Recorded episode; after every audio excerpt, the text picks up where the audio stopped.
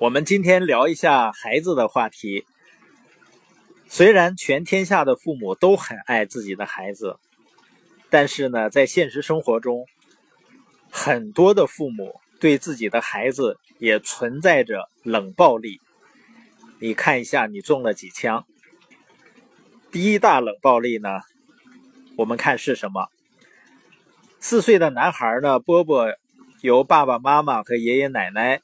带到了门诊求医，波波呢几乎不开口说话，到现在呢也只能叫一声妈，连爸爸都不会叫，是不是智商有问题呢？父母都很着急。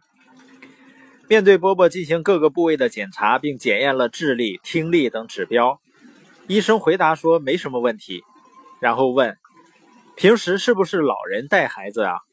有的老人不爱陪孩子说话。会影响孩子语言发育。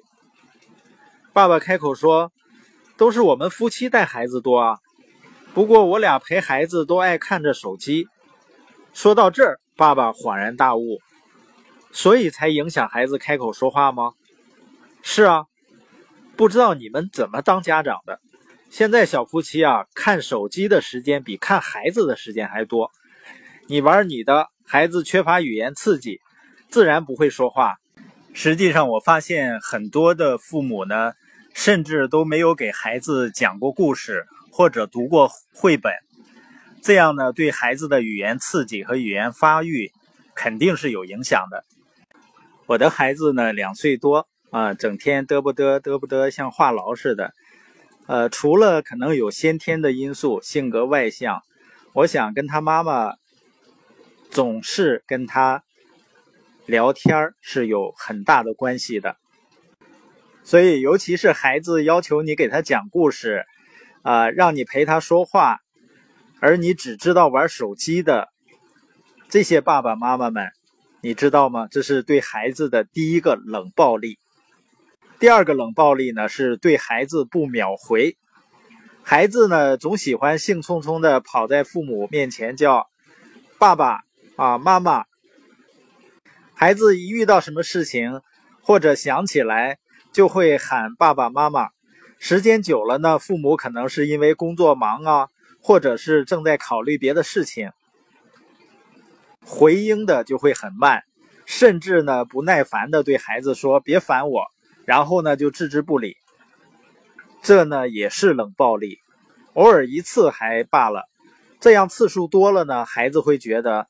原来对妈妈来说，自己并不重要，觉得自己没有得到爱，有挫败感，日后的心理健康和人际交往都会很受影响的。虽然孩子很小，但是孩子的心理是非常敏感的。我们换位思考一下，如果你有一件非常非常想和别人分享的事情，而别人呢听起来无精打采或者无动于衷。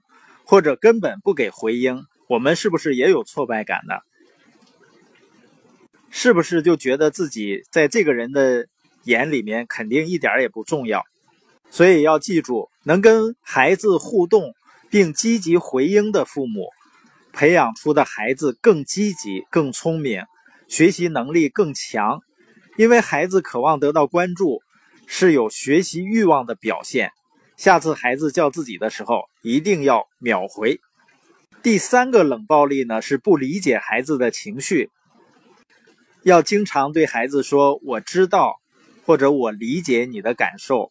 有的时候，这样简单的三个字，比苦口婆心的劝导要管用的多。就是我们前面所讲的叫共情。比如孩子在幼儿园被打了，看到他哭得很伤心。不要急呼呼的想找人家家长算账，你先要做到的就是理解、回应孩子的情绪。你说是的，我知道你很委屈，我们一起想想怎么解决呢？等你说完，其实孩子已经感觉好多了，就是他感觉到你理解或者感受到他的情绪了。如果你只是帮孩子解决问题，而不回应孩子的情绪，虽然也帮助到了孩子，但是也是一种欠缺，并不是最高质量的回应，这也是冷暴力的一种。最后呢，祝福所有的孩子们都能够健康快乐的成长，包括身体的健康和心理的健康。那也祝福我们这些父母们、成年人们。